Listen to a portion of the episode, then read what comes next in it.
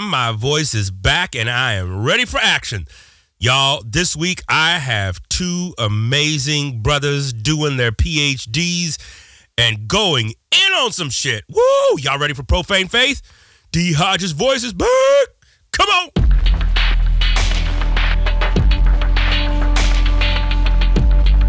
Jesus uttered these words 2,000 years ago.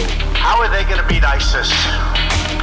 I don't think it's going to happen. But, but he has these bizarre ideas about what Christianity stands for and what it means. Atomic bombs and the second coming of Jesus Christ. And when he does, you will no longer be a homosexual, but you will be a heterosexual.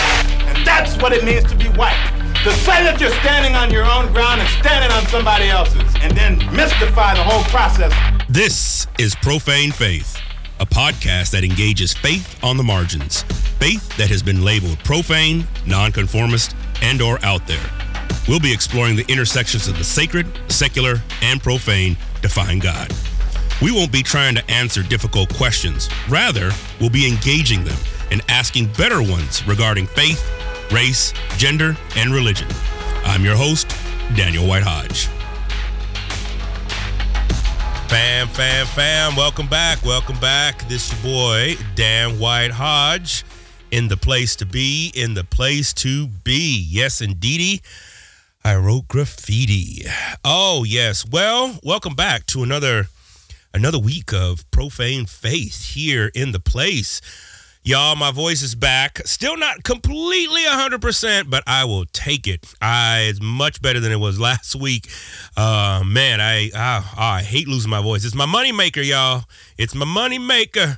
So uh, yeah, I'm I'm feeling better. Feeling better. Well, I was feeling better last week. Definitely feeling my physically feeling better, hundred percent. But my voice, you know, still got some crackles in there and everything. But it's much. I got much more tone and and range than I did uh, last week. So thanks for hanging. But woo, wasn't last week's episode just the bomb? Oh my gosh, that Doc Hawk that if you haven't listened to it, this is your first time, Profane Faith, of course, is always welcome. Uh, Dan White Hodge, always recommend going back and you know checking out the uh, the uh, episodes prior to this one. But if you haven't checked it out, I highly recommend going back and listening to that. Just as director for uh, the new film, Same God, and man, just some deep, deep ass shit going on there. Um, and it's getting some good awards. And you've been following them on Twitter, and they've been having some really great discussions in regards to, you know, just the bullshit of, you know, dogmatic Christianity. I mean, I think that's. You know, oh man, and I tell you that's that's kind of even on this week. Just you know what's kind of been on my mind this week, and you know I wanted to talk a little bit about that last week, but uh, again, voice. but um, you know, I think I don't know. I got a lot of different uh, thoughts in regards to religion, in regards to um, faith and what that looks like. I am, eh, you know, I'm I'm I'm kind of at a crossroads with. I've talked about this, you know, maybe this a few weeks ago about, you know, I'm cool just not going to church. I'm cool not having to have the really the the frustration and stress of church of um, you know, having to go and put up with the really the bullshit. I mean, it really that's just what it really comes down to. And um, I struggle because my old self still has that there, and I don't want to say old self. Let me let me reframe that. I think my my my ideological structure has moved along, but there's still remnants of, well, you should be doing this. Oh, well, you, you should be going out and going, you know, going about and and you know, and being being in church, you know, and like I said before, you know, it it's it's sometimes it's just nice to shut people up when they say, Oh, where do you worship at? You know, it's like, oh yeah, you know, uh, and just to say, you know, I don't I, I don't worship at a particular place. And so it's redefining, I think, what worship looks like. I'm sure by now most of y'all, especially if y'all listening to Profane Faith, you probably seen that um, that whack ass picture uh, of all the worship leaders, you know what I'm saying, in front with, you know, President Trump and, you know, and somebody's like reaching out to touch him and everything. I'm just like, oh, Lord. Um, but this is where we're at, right? I mean, we're really in a fucked situation. Um, and, and and I think so much of faith has gotten wrap, wrapped up into that because there's now a strong narrative that says, right, Trump is our um, savior, and to stand against him means to stand against the you know the word of God. Um, that's cult like, y'all. That's uh that that is that is in in no way, shape, or form anything that um that would for me be like in my realm. I would never say obama is god's messenger right? Like this is you know next to god. I mean that's you know and it's and you know i just had a book come out on tupac and you know a lot of folks that i was interviewing uh, a lot well a large part of my research has been on tupacian theology right? And the folks that i've interviewed um, and done research with you know some of them have said oh man you know he was like a god to us and stuff. But it's interesting that tupac himself never considered himself that. In fact he would shy and point people away from him being this. He was like he looked at himself as a conduit. He's like i'm just simply a conduit. I am not the one. I am not the messiah. Um there's a new book out um, by uh, Sean Illing. He's a cult expert, um, and he was a former member of the Moonies. Uh, he has a new book out called "The Cult of Trump," and it. Uh, it's the first serious attempt to argue that Trumpism is a cult and uh, I haven't I haven't read it yet. I know who this guy is, but I haven't read the book yet. I'm excited to read it um, and take a look at. it. In fact, if y'all have any connections to uh, uh, uh, to Sean, I would love to reach out and have that conversation with him because I think we are living in those times. We're living in those. It's an interesting time, I think, in terms of a lot of different things. We're ending a decade. Okay, number one. Um, there's always a shifting in the sense of human worldview and religious focus at the end of a decade. Definitely a century right? We saw that up 20 years ago at the at the end of the 20 the, the 20th century and the end of a millennia right? Moving into a new millennia. So there was a, that two bammer but at that point we still hadn't hit the marker that we've hit now with uh, how interconnected we are with each other, social media, and and and when I mean interconnected, I don't necessarily mean personally. I just mean news is everywhere right now in the moment. It's here and it's it's in your face. It's always in your face. You know, I was trying to explain to somebody the other day that you know, 25 years ago, uh, it it took a minute for news to kind of get certain places, and and you know, it wasn't as instantaneous as it was as it is now. Um, so just that alone, people reflecting back and thinking through just that alone. Not only that, there's a lot of movement towards, for example, I've talked about this on the show before as well. You know, in the next decade, they're saying, you know, we want to end up on Mars, although I believe that you know, NASA has been to Mars, but I'll do a whole episode on that. Um, already, I mean, that was it was in the works after the Apollo missions. They were hoping to get somebody there by 1978, 1979, um, actually. And you know, Apollo 17 and 18, as most of you probably know, or maybe you don't know, I don't know, were already paid for um, to go back to the moon. And so, um, but they're you know they're wanting to you know to have that happen. We just had a what is it? It's 738 billion dollars were just was just approved for the space force right? The new arm, what is it? The fifth arm of the uh, the armed forces branch, which always amazing to me. Like when you know when you hear those type of numbers, I always ask like, where, where are we going to find the money for that? Right? We can't have health care. We have, uh, you know, it, it, we we have neighborhood terrorism with certain police officers. Uh, we, you know, our schools are, are starting to fall apart. People are striking because they can't, you know, just get basic services but we got 738 billion dollars right to put towards the, the goddamn space force now that being said i mean there is there and there is some interesting things going on even with that right? I mean what what space force where's that money going to? I mean it, we already know nasa's 75% of nasa's budget is black meaning they get nasa always says oh we don't have any money we don't have any money. They have billions of dollars that they don't it, they, they don't even have to account for. When that mean black it, it means that that is military, uh, private industrial complex. When you think about uh, Bigelow, I'm forgetting, I think it's Ed Bigelow. He's a, a billionaire who's been obsessed with aliens, and uh, he's been in, um, you know, when you have money and you're white and, you know, a man, you have access to all these places, right? Um, and then when you think about just just where NASA has been in terms of, you know, you got to remember we have our rocket technology from Nazis. Um, you know that that technology, rocket technology, came from Nazis. When we took over Germany, they took those scientists and they brought them over to America, gave them amnesty, okay, and uh, they created the rocket system. And that's that, and that's not even hidden. That's just common American history. So this is why I always think it's like, wow, but but but but here we are trying to you know, keep people, you know, on our southern border locked out of this country because they're the real enemy, right? It's bullshit like that.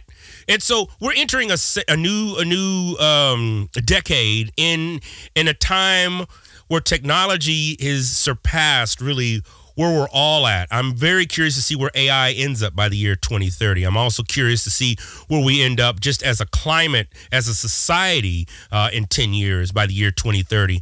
Um, James Webb telescope goes up. I mean, all these things that are that are happening are pushing us towards um, an interesting time in relations to the human and when i mean human i mean as as a species you know the human species being pushed towards the notion and knowledge of of this somehow coming consciousness that you know somehow technology will give us and somehow this betterness right? You see common on commercials for uh, uh um for artificial intelligence right? And he's somehow making it out that it's just going to be this amazing thing. But the reality of it is is that slowly but surely right? Our stores, our uh, uh, environmental places are slowly being taken over by robots. So guess what? Where are those jobs going to go? They're going to go to robots because robots don't need days off. They don't need workman's comp. In fact, if anything, you all you got to do is have one or two humans to operate hundreds and thousands of machines. Um, and so you just out of principle, when I go to stores, I don't like going to the automatic checkout teller. I still go. I want to go see somebody um, because that's just kind of where we're headed, right? And so those are some concerns of mine and and you know i'm working towards an episode of that. And of course as you know the theme of season four is the theology um, of hopelessness you know? And and what does that look like? What does god look like in a hopeless situation? Um, what will it take for us to realize you know the damages we've done uh, to the planet?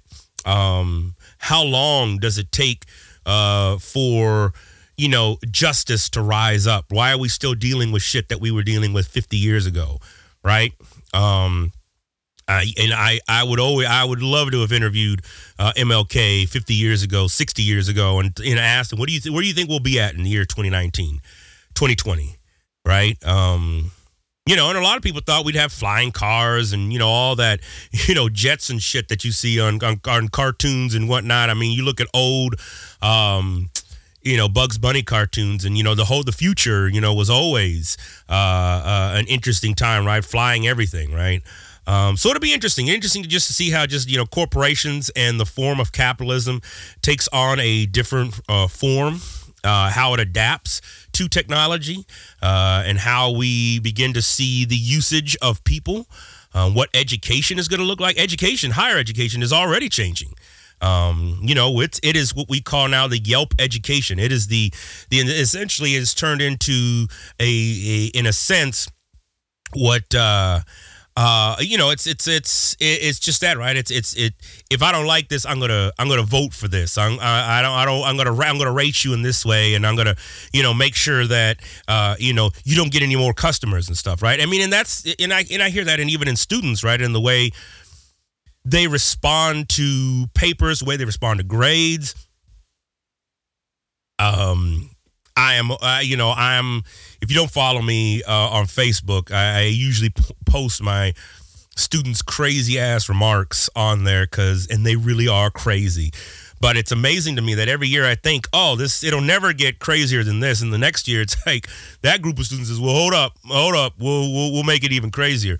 Um, you know, you know, I don't want to sound like the principal or the vice principal on the Breakfast Club, right? Um, uh, you know what I'm saying? I don't know if you you've seen the Breakfast Club. You haven't. Maybe you maybe y'all too young for that. But you know the uh, uh, that was kind of a show that really uh, right defined you know kind of a quote unquote a generation. Well, particular generation, not not necessarily black generation, right?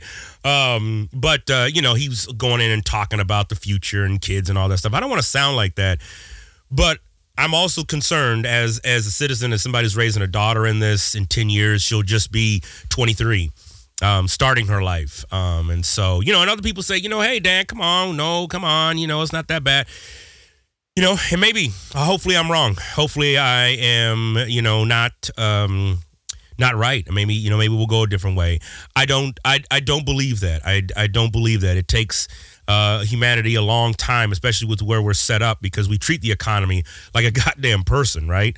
Um, we treat it like it's it's got feelings and and it's hurt and whatnot. And you know, when I see people spending seven hundred plus billion dollars um, on a space force, of which money can be used at, at any in any manner that certain individuals see fit, but yet we can't even, you know, you know, the homeless population continues to grow, right? And when you think about, you know, how money is being spent, because it's not about the money, right? People say, oh, we don't have enough money. No, it's just about where it's allocated. And so those are some things I think about because you know it's connected right back to the church. I mean, those those worship leaders don't just show up to the president's office because they, it's that shoot. I want to be around somebody famous. It's this idea, notion of celebrityism. This notion and ideology around you know being around people who have a lot of money. You know, I mean, think about what drives most of Christendom right now is conservative money right? Can't talk shit, can't do all this over here because oh, you could offend the donor. Oh, you go over here, you know you can't you can't do that because oh, oh the donors don't like that.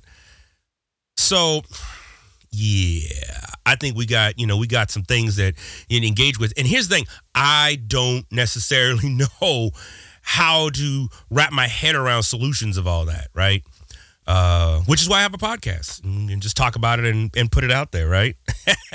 well, more on that. Uh, I know I've kind of ranted, but I had, to get a, I had to get a little rant out, just a little bit. You know, just now that my voice is back, you know, I had, had to say a few things. Um, this week I have two amazing guests. These two brothers, oh my gosh, they are amazing. I met them, of course, at AAR, and um, and they have just been amazing cats, friends, and and just great thinkers. Um, Jorge Juan Rodriguez and my man James Howard Hill Jr. Um, they are both great thinkers. They're both great writers.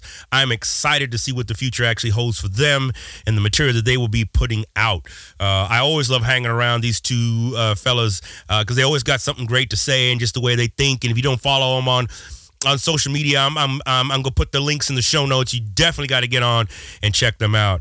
Um, Jorge is the son of two Puerto Rican immigrants who came to the United States a year before he was born. Uh, and though his mother was raised, and uh, she says, as though my mother was raised in the tall, curvy mountains of Barranquitas, uh, my father and my father in the humid, bustling streets of Rio Piedras. I grew up with my parents, grandparents, and uncle in a small, affordable housing community in urban Manchester, Connecticut. He says The story of diaspora and language, gender, race, and disability has propelled my academic journey, leading me to the degrees in biblical studies, social theory, and liberation theology. He's presently pursuing a PhD in modern religious history at Union Theological Seminary, exploring the intersections of religion and colonialism, coloniality, and he's on staff with the Hispanic Summer, uh, the Hispanic Summer Program amazing program. Had it here in Chicago one at one point, and had that brother out doing some amazing stuff. Now, James Howard Hill Jr. is an interdisciplinary doctoral candidate in the Department of Religion at Northwestern, right here in Chicago, who is also pursuing a graduate certificate in African American Studies. His research engages a wide range of critical paradigms from black studies, sound studies, and theology to popular culture. He is this brother right here is uh, doing some amazing work on Michael Jackson, like shit that I ain't even heard of. And so I've had him for the last two years come out to my hip hop and theology class, and he just takes the whole class, just takes it runs with it. Students love it. For the second year in a row, this is the, one of the highlights that students note of the entire class. They're like, man, I had no idea. And he really helps connect some of that methodological framework with theory and also pragmatics uh, for students to better understand. That's some deep ass shit pedagogy right there. Um, James is uh, also he's gotten uh, he's a recipient fellowship of the Science Research Council uh, as well as the Northwestern University's Mellon Cluster Fellowship. He's also with the Louisville Institute and uh, the Forum for Theological Education. This brother is man, I'm telling you, he's got his stuff together. He's got public commentary on issues of race, popular music, sports, black politics, and religion, which have all appeared in the Black Agenda Report, the Syndicate, Urban Cusp, and the Huffington Post. Um, I had a chance to sit down with these two fellas earlier in my semester uh, just to talk religion, race, identity, being a doctoral student, what it means to navigate some of these environments, um, how those environments are made. And I'm hoping if you're listening to this for the first time, maybe you're a doctoral candidate yourself, and you can kind of pull something out of this, um, and some kind of uh, some some nuggets of wisdom um, out of this because they just break some stuff down. And um, I wish I could have gone to school with brothers like this. And so, without any further ado, I'm going to turn it over to James and Jorge. And uh, just a real quick mention, and this may just only be me, but uh, at the time, I didn't have the the gear that I normally record on was not in my office. So all I had, because I always have backup, all I had was a little MP3 recorder, and I was not about to reschedule with these brothers. We actually had already rescheduled twice, and I wasn't going to reschedule with these brothers. So I just recorded everything down to that. So the sound quality may be a little different than what y'all are normally used to. I tried my best to clean it up, tried my best to make sure it sounded excellent and, you know, the top notch material that I put out each week, but I just wanted to give you that heads up. And maybe you don't even notice. Well, maybe now you're going to notice. and um, since I'm telling you, but uh, I just wanted to give you that heads up in case you know be emailing me like, "Damn, what happened?" I'm like, "That's what happened. It was that didn't I couldn't I couldn't master down a WAV file, had to master down an MP3 and one 128 um, kilobytes at that. I mean, I couldn't even get it like the you know the the extra duper compression rate. So uh, bear with it. Uh, I try to clean it up as best I could, but the conversation is what matters and the content. So check it out. Tell me what you think. This is Profane Faith. Well, gentlemen, uh, doctors, soon to be doctors, I suppose, here, uh, welcome to Profane Faith. Thank you so much for taking time to come on the show. Thank you. Oh, so thank you for having us. Yeah, this, well, I mean, so we've connected a lot through AAR. I have heard always y'all's presentations. Y'all are amazing and sharp, uh, cutting edge. James, you and I have had the privilege of flying home together. We're both here in Chicago. Um, why don't each of y'all, either one of y'all, just start by just you know introducing yourselves and you know what's been going on from birth to now. Yeah. Yes, sir. That's a lot. Okay.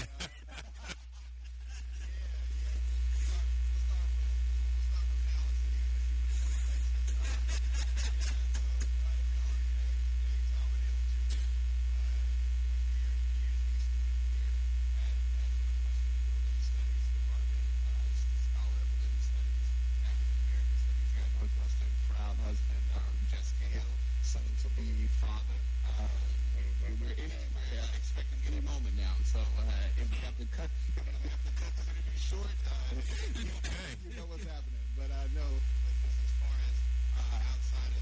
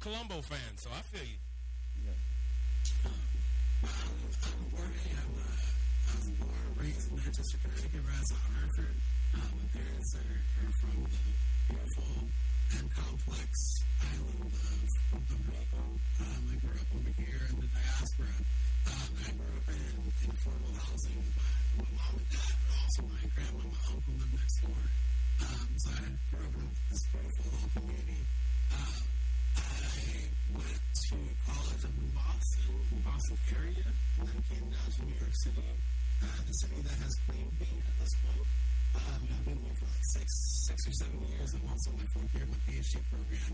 James and I started together. Uh, I could have started with me, but you know, he was tripping. Um, we were in uni, but uh, no, that's a story for another day. But um, but uh, I'm in my fourth year of my PhD uh, in the field of history at Union Theological Seminary. I actually just found out that I passed all my exams, so I'm really Congrats. Shout out, shout I'm really excited about that, and um, working on my dissertation proposal. I'll be in probably next week, so really looking forward to to, to dissertating, to being in archives. I know I'm in a historian, because I'm excited to go into old papers. Um, and uh, yeah, looking forward to, to building out. And on the side, um, I am also an administrator of the Hispanic Program, and in my real life job, I'm a you know, beautiful home taker. I love uh, my home. I love my house. Um, I'm here my wife, Ashley, who's a, grade school teacher, third grade bilingual, and her school is actually just down the block from us. So we moved to a neighborhood so we can be close to her. School, and we see her little kiddos running around. I was just there the other day, uh, helping them bring boxes up to the classroom, bookshelves and bookcases they're setting up for the new school. So, uh, yeah, I'm very excited to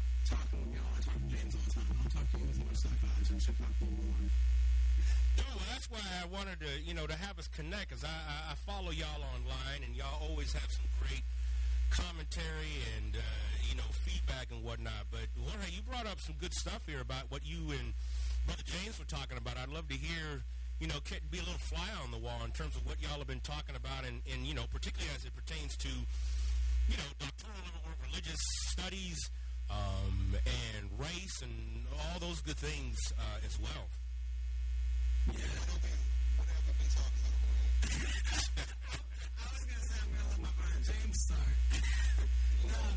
no, we've you know, we've been chopping up a lot about, uh, you know, what, what does, what does the academy claim us? What does it uh, do to us, and is it worth it? Uh, I think that's kind of like, I don't know if you'd agree, James, it's kind of a general theme that we've been discussing. We've been discussing this years at this point. Uh, um, talking about um, particularly as minoritized people, um, for in our particular case, as men uh, who grew up in poor homes, who grew up, you know, being some of the first people to go to college, let alone pursue higher education. Um, what does this all? What does it mean then to be in these spaces, but still see our communities back home that are not in these spaces, but also be questioning what these spaces uh, want to claim from us as as people, what they want us to buy into, what they want us to perform as, and asking, you know, is that actually is that actually worth it? So I open with that general kind of uh, theme because I think that, that that theme is one that we've been discussing and it manifests in the particularities of everyday life in very explicit ways. So I don't know if you want to jump in here, James.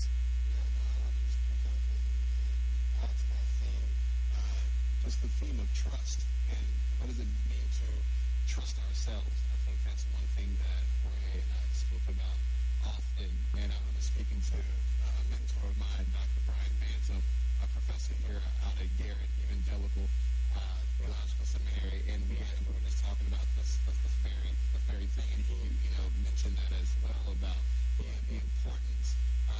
trusting yourself, of trusting your gut, of trusting your your family, the vision you and your partner, if you if you have a partner or partners, um, the vision you have for your family.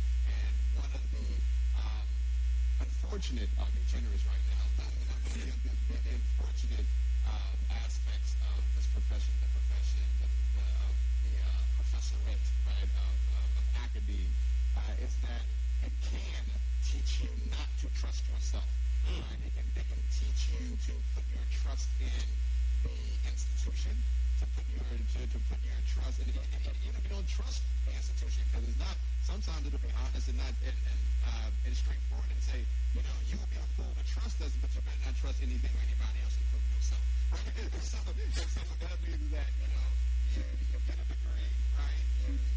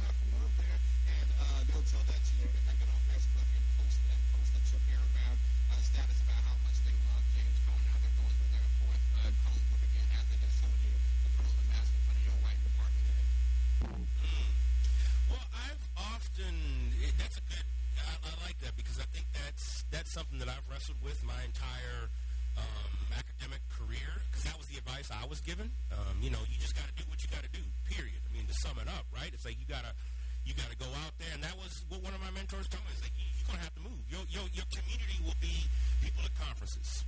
You know, you'll see them once a year, maybe once or twice a year if you're lucky. Um, but that's going to be your community, and this is going to be your, uh, your, new, your new family. Um, I remember looking on that, and I was like, man, it really feels oftentimes like it is a machine.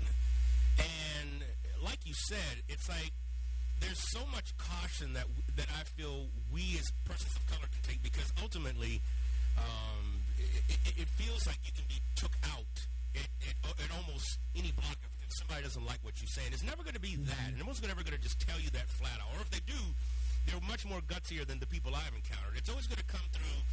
Well, someone overheard you saying, or you know, we heard this. That you know, what was going on? What is your particular position, you know, on this, or how you know, how do we understand this, or just restructure the organization altogether? How have y'all navigated that space? The you know the the the, the space that, that that that says you just got to do whatever. Do you you know? Do you feel like it is selling out? Do you not? Do you have to sell out to be this whatever? I'm I'd be curious.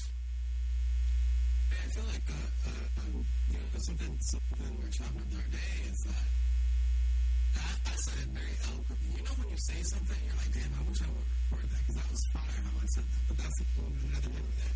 Um, but, uh, you know, I think a conversation that I, I have been having with colleagues across the board is like, and, and this is in part because I lead a lot of workshops with um, Latinx uh, seminarians in particular, but also Latinx grad students in general, as well as undergrads. Um, and I, I asked the question about vocation, but vocation not in this like evangelical lofty sense, right? Because I feel like in you know in the history of the word vocation, many evangelicals in particular have used it to use what is your vocation in the market, right? What is your vocation under capitalist logics? And I'm, I'm not interested in our jobs. I'm interested in what is our orientation towards the work we do and to for whom do we do it. Uh, and I think that the question that you're asking, Nakaj, the, the question that comes to my mind is how, who, who is the litmus test for our work? And how do we orient our work? And is it our community or is it the academy? And I think that, by our community, I mean that's, you know, for me, I'm thinking about my family in a very real way. I'm thinking about the folks in affordable housing I grew up with. I'm thinking about all these little kids that are running around this neighborhood, Washington Heights, that my partner is teaching, who, you know, I'm walking, I'm walking down the street and I'm saying I don't speak English on most days, and I have, you know, people here wondering, you know, what's their story? I'm asking them their story. Like that's why I think about my community because the academy is this artificial place. Like the academy isn't necessarily going to feed me, you know, when I'm hungry. The academy isn't going to, you know, come out here and help me move even though they don't know me at all. Uh, and so my question becomes for me, and I think that this is a challenge I have for other people, when we're navigating these spaces, and that means doing our academic work, that means writing, that means presenting at conferences, um, is our litmus test for what, if it's successful, whether or not the academy accept, accepts it, or whether or not we accept it. And I, we, our community accepts it. To bed. No, I, I was just gonna say that I think that I think that shifts, but I think that there needs to be a reorientation of values in the academy, and I think that the part of the issue is that some of us enter the academy and have no other choice. Our our choice is our community. Go ahead. Just to, to also respond to Doc's question.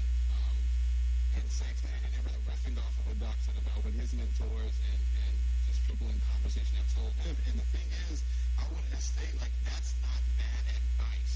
We're just talking about like this.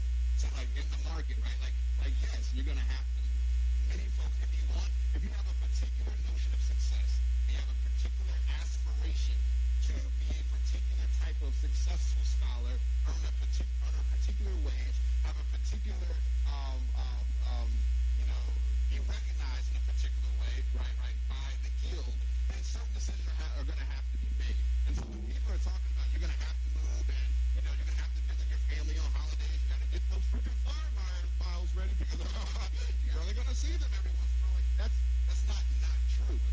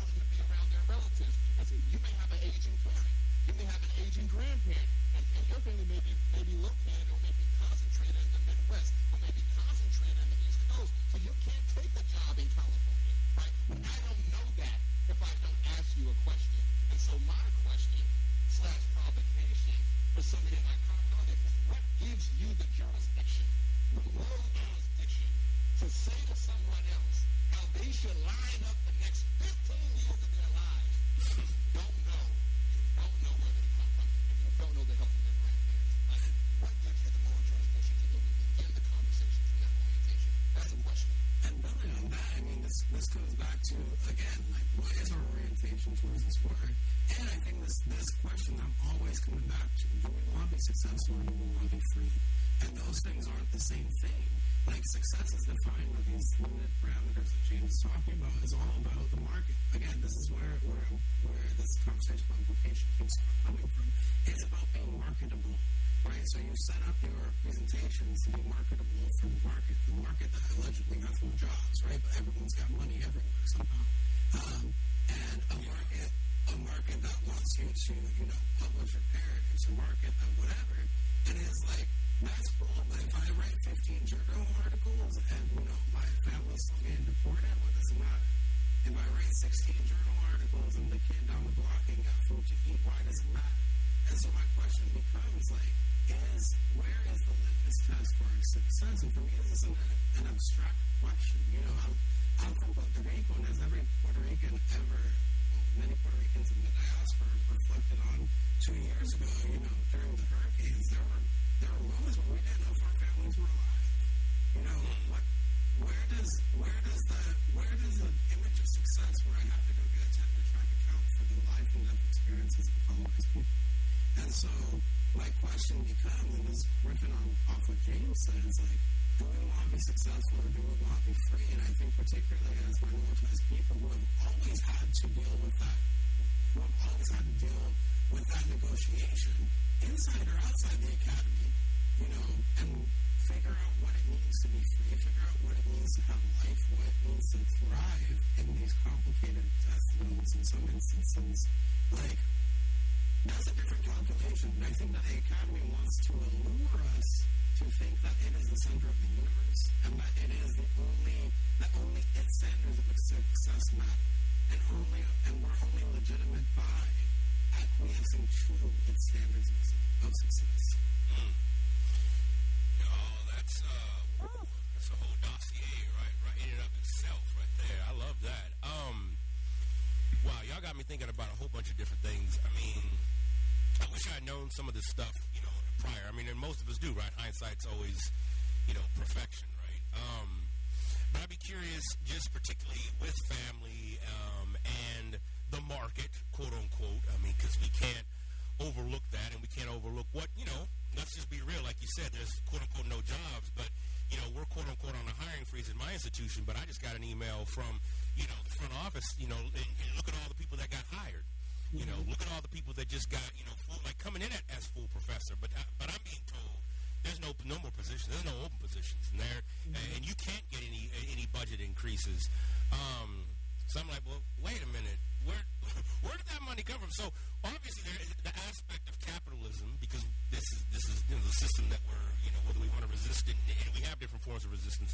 We still live in in, in this kind of market driven uh, culture. How have y'all navigated?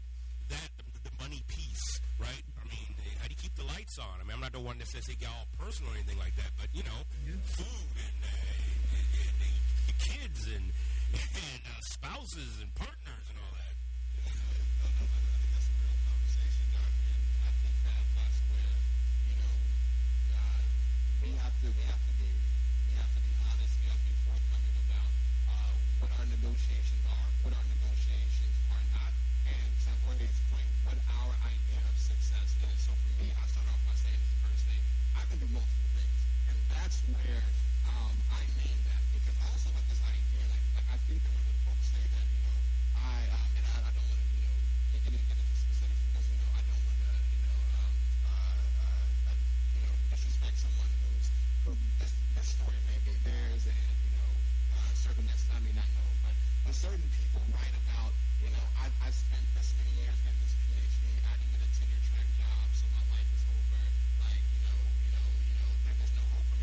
Like, I think there's a, there's a, there's a broader conversation. I can hold everything you're saying, but the idea that there's only one thing I can do, right, right, and, and when it comes to like the market, like I think there's, it, it comes to this, this, this privileging the, the, the, the, the office of the professor, right? This idea that no one else in,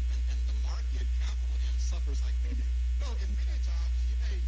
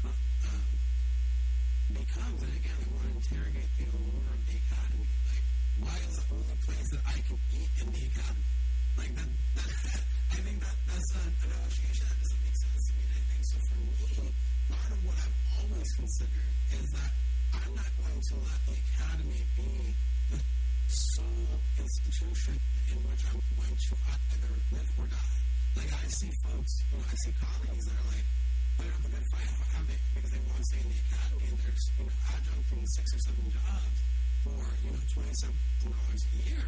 And I'm just like, why?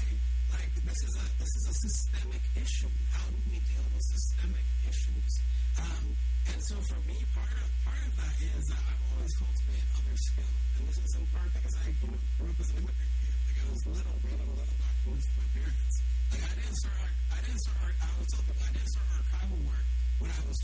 was 26 and in a PhD. I started archival work when I was seven and I had to figure out how to do things for my parents, which we had some local things to take, take care of. And so I've always had that idea that you always, always cultivate multiple skill sets, multiple, uh, multiple realities in order to be able to, you know, find work when you need it, in order to be able to search for things, but also be able to fight against systems that prevent people from working and prevent people from getting a livelihood. Um, and so for me, I think part of the part of the question here too is again this this perennial question I have: What is the allure of the academy? What is the allure of the academy that prevents us from imagining beyond itself? And I had this profound conversation once a few a few years ago with this um, older professor, a, a, black professor, who's uh, well known. I won't, I won't share his name, um, but we had this conversation, and he, he told me something I found profound. He said you know, I see your generation questioning things more more than mine more than mine they ask me, you know, well, why why do you think that is? And he says he said because in my generation we were the generation of first. We had the first black women as deans, the first black man as professors, the first Latinx person editing this thing, the first, you know, whatever, editing this whatever. And then they worked themselves to the bone because they were the first. And they got cancer and they died. And they got heart attacks and they died. And they worked themselves to the bone and the numbers didn't shift, the numbers didn't grow, the structures remained the same. And I think that your your your generation is, is sitting here looking at that and saying, Thank you for your effort because without you we wouldn't be where we are. And also holding that up how do we learn from your legacy? One in which, you know, the academy, for better or for worse, didn't account for your humanity, didn't account for your fullness. And I think that there's something to be had in that conversation when we talk about you know, how to uphold, but also how do we thrive, and where is the litmus test for that thriving, and how, you know, is the academy the only place we can do that? And I'm just not sure it is, and I'm not sure it should be. I like this. This is good. Uh, um, this is uh, this again. This is something that at the end of you know a decade long of adjuncting, um, I was asking. Right, I was talking about this with my wife and saying, you know, maybe maybe this just isn't it. I mean, it's like, man, we gave it the old college one two, um, put out applications, tried to publish, you know, but I'm still in the unemployment line.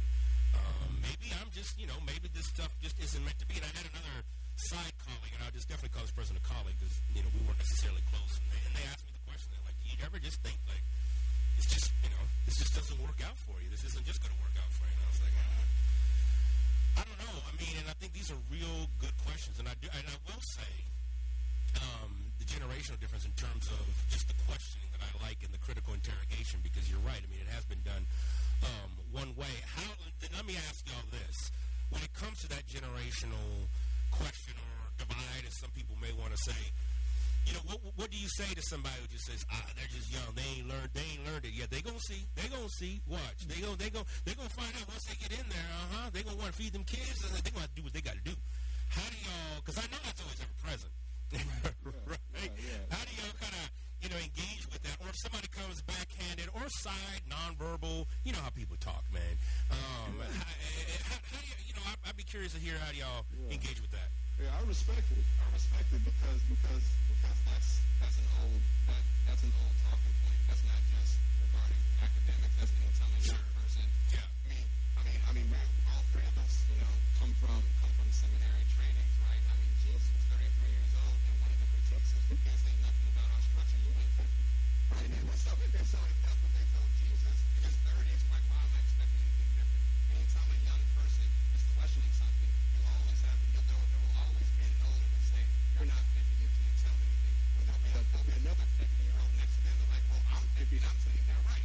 And so, and so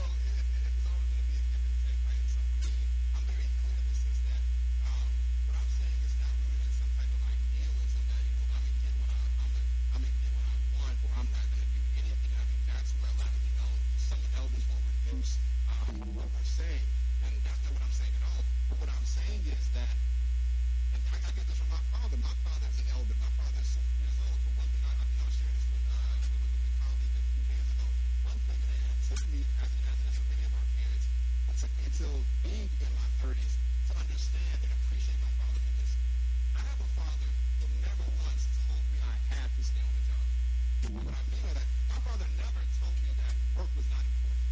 My father never told me that, you know, hard work was not something that we should, you know, you know, you know, you know, strive towards. But my father told me since I 15 years old, son, you will never be at job where anybody, especially a white man, is going to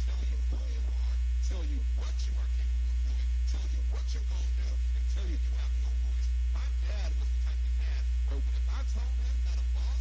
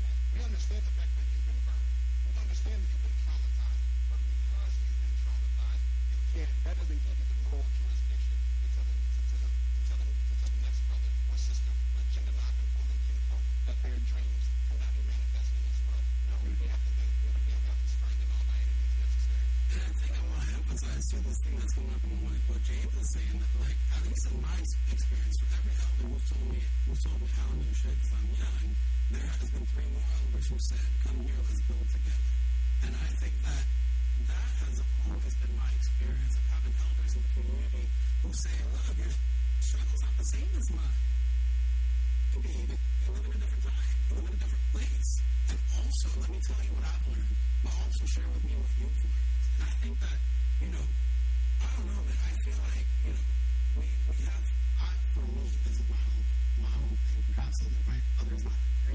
like, I always give my respect to the elders.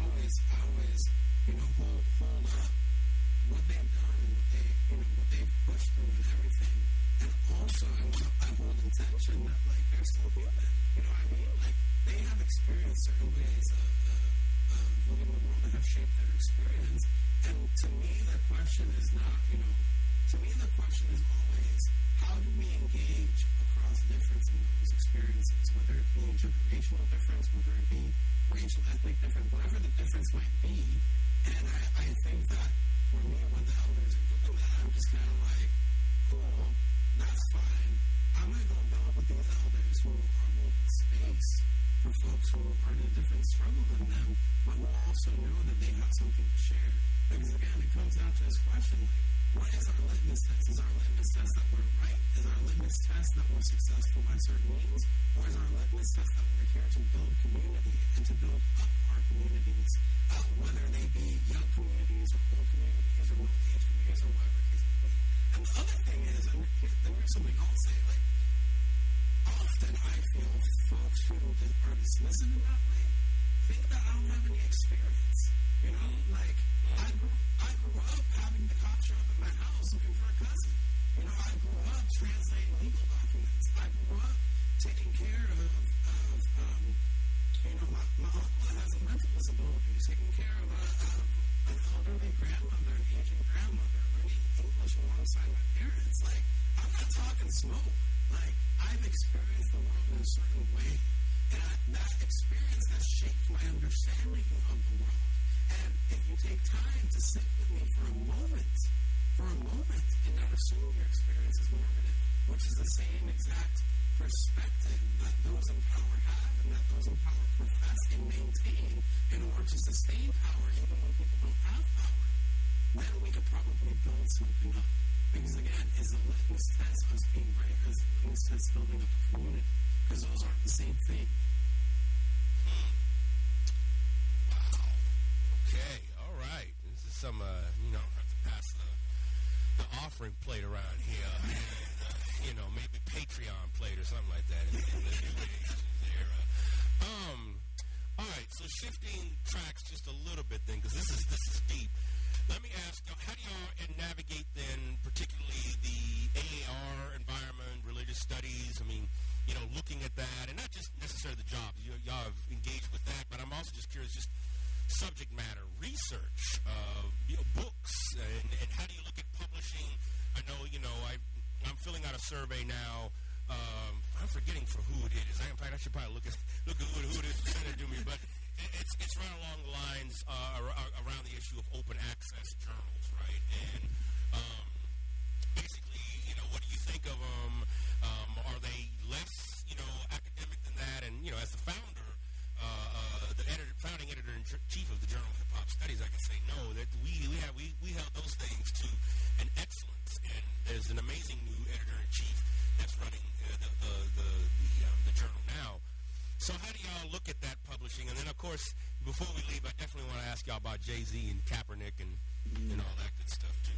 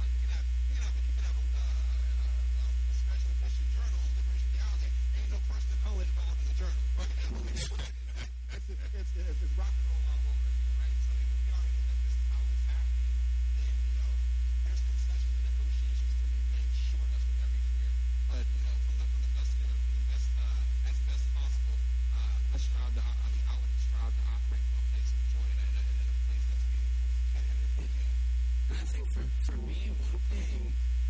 The practice I started when I started my PhD program that I've tried to maintain, and sometimes it's easier than hard times for a lot of reasons. That whenever I do something scholar, quote unquote scholarly, or for an academic audience, or even just for like a small audience, like two readers of an exam, I always try as much as possible to translate that or to reframe that in a way that is open and accessible for a broader range of people photo of him.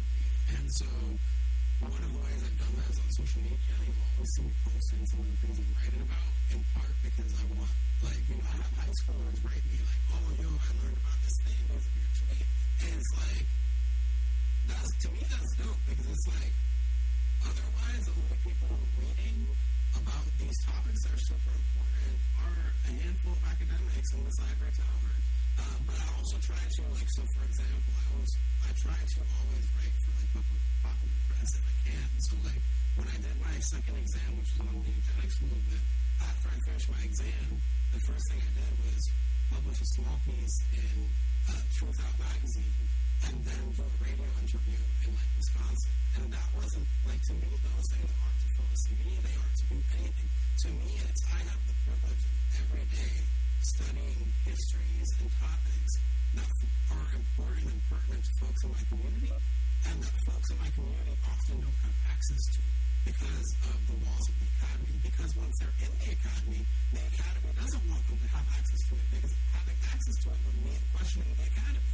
Um, and so for me, doing this this type of uh, work that isn't limited to journal publications, isn't limited to conference presentations, but is also talking about you know what some would call public scholarship, quote unquote, um, on social media, on other publications and interviews, going back to my high school and talking, doing things like this. Because I think the other thing is that for me, you know, it changed my life.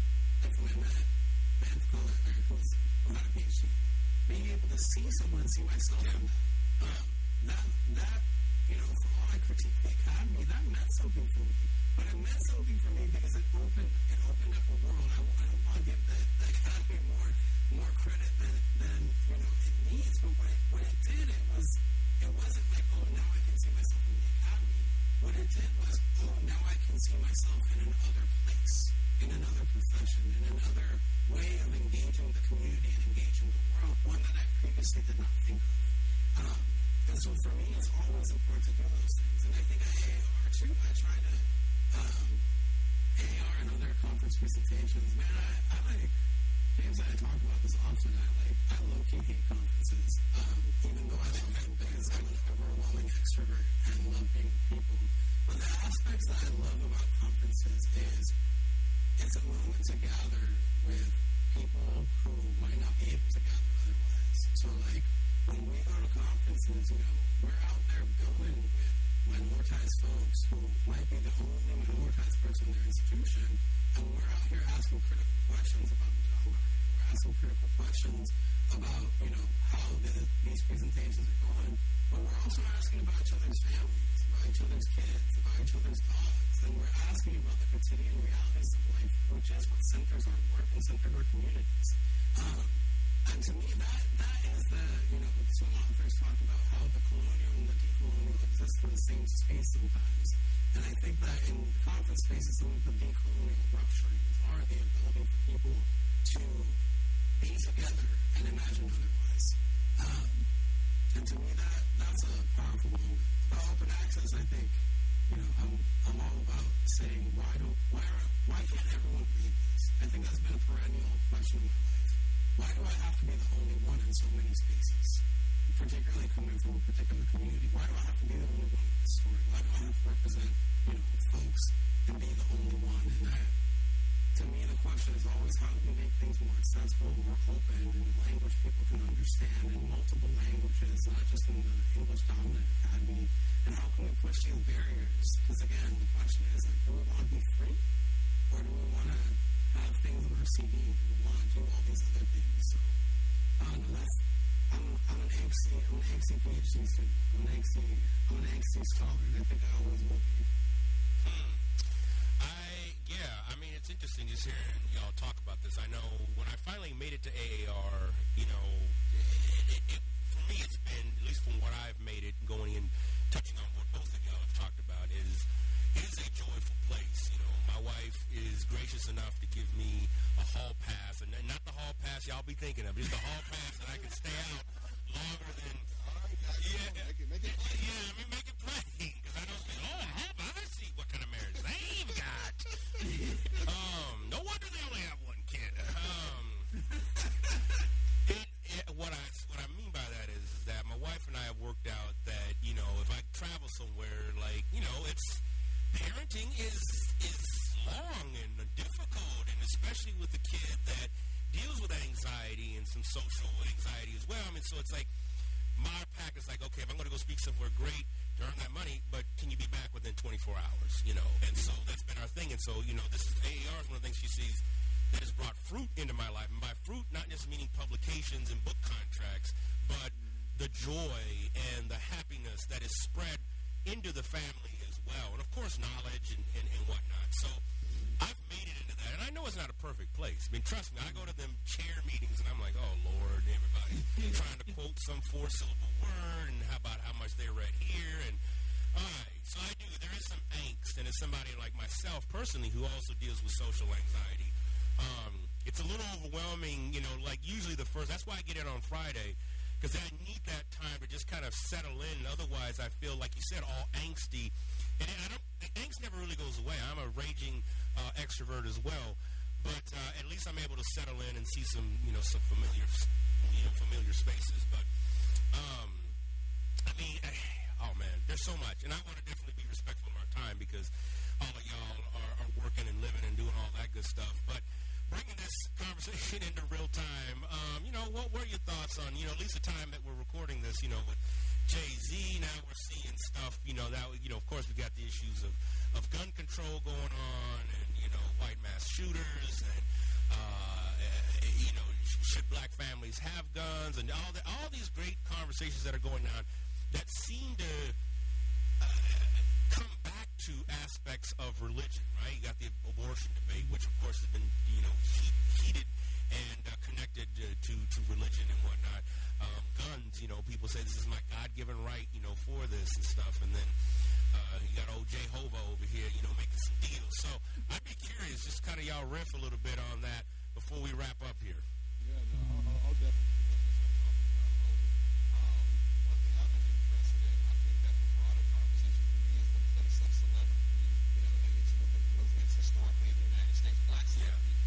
Partnership that black celebrities make. Because I think Dr. Mark Anthony uh, Neal down at down on Red Dub helps us uh, to be mindful this always charges uh, and challenges us to be mindful of. Is that it's always easy to to to, to, to critique if you want to call it hanging.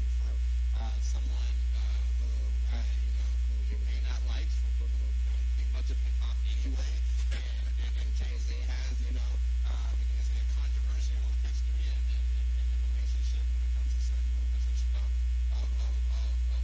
struggle, right?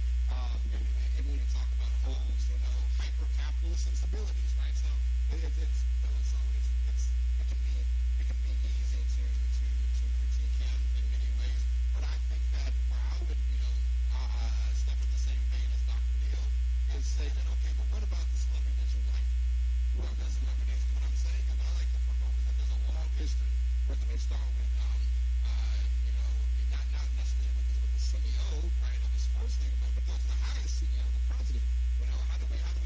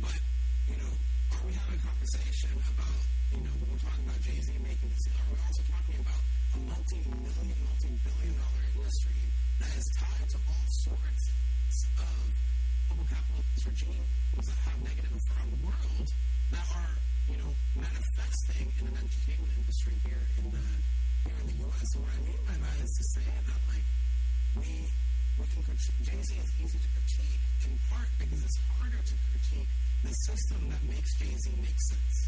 Being the capitalist system, being the history of, of racial capitalism, as James, as James says, you know, should people be making the money that, that is being made? Should systems exist that allow that to happen? And to me, this is connected to just like a whole host of things that is ultimately all about religion, but not in the way that people usually think about. You know, we've reduced the conversation about religion in the United States to talk about explicitly religious groups that being, you know, Christians, Jews, Muslims, et cetera, et cetera. But I want to talk about the religious as discourses around value, around ethics, and around practices. And at, once we expand religion to talk about that, we need to talk about the fact that capitalism is a religious system. It has certain ways of having values elevated, practices elevated, that make you buy into the system and perform system as you're worshiping its God. And I think that there's something that happens in the academy the same way that has a, a religious system that has you buy into a certain moral and value logic and then practice, live in a way that worships its God and its plan of salvation.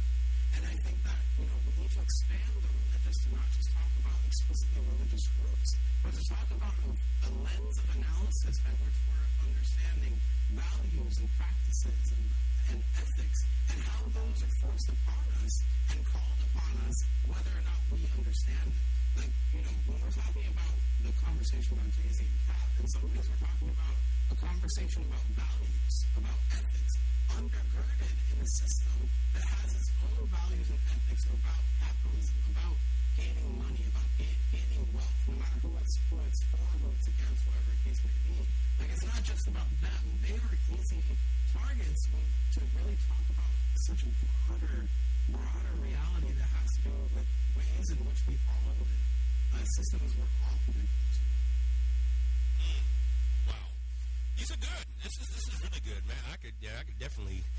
chime in on that. But again, time is nigh, gentlemen. This has been a riveting conversation that I am excited to put out.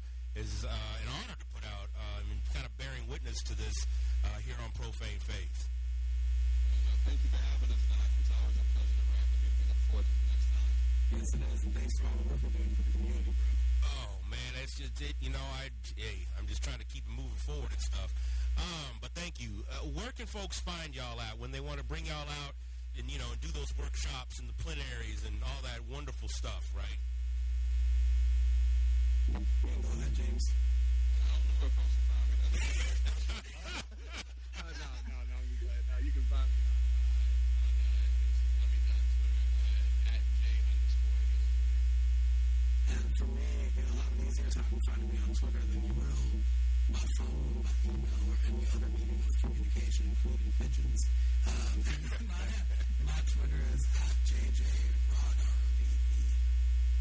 And again, for those listening, I'll put all these in the show notes at whitehodgepodcast.com. Go there, check it out for links and show notes and all kind of other great little things that you can click on uh, to hear more about our guests and just learn, like like we've been talking about, to learn more about who they are and where they're coming from. Again, gentlemen, thank you so much. This has been great, and trust me, I will be around.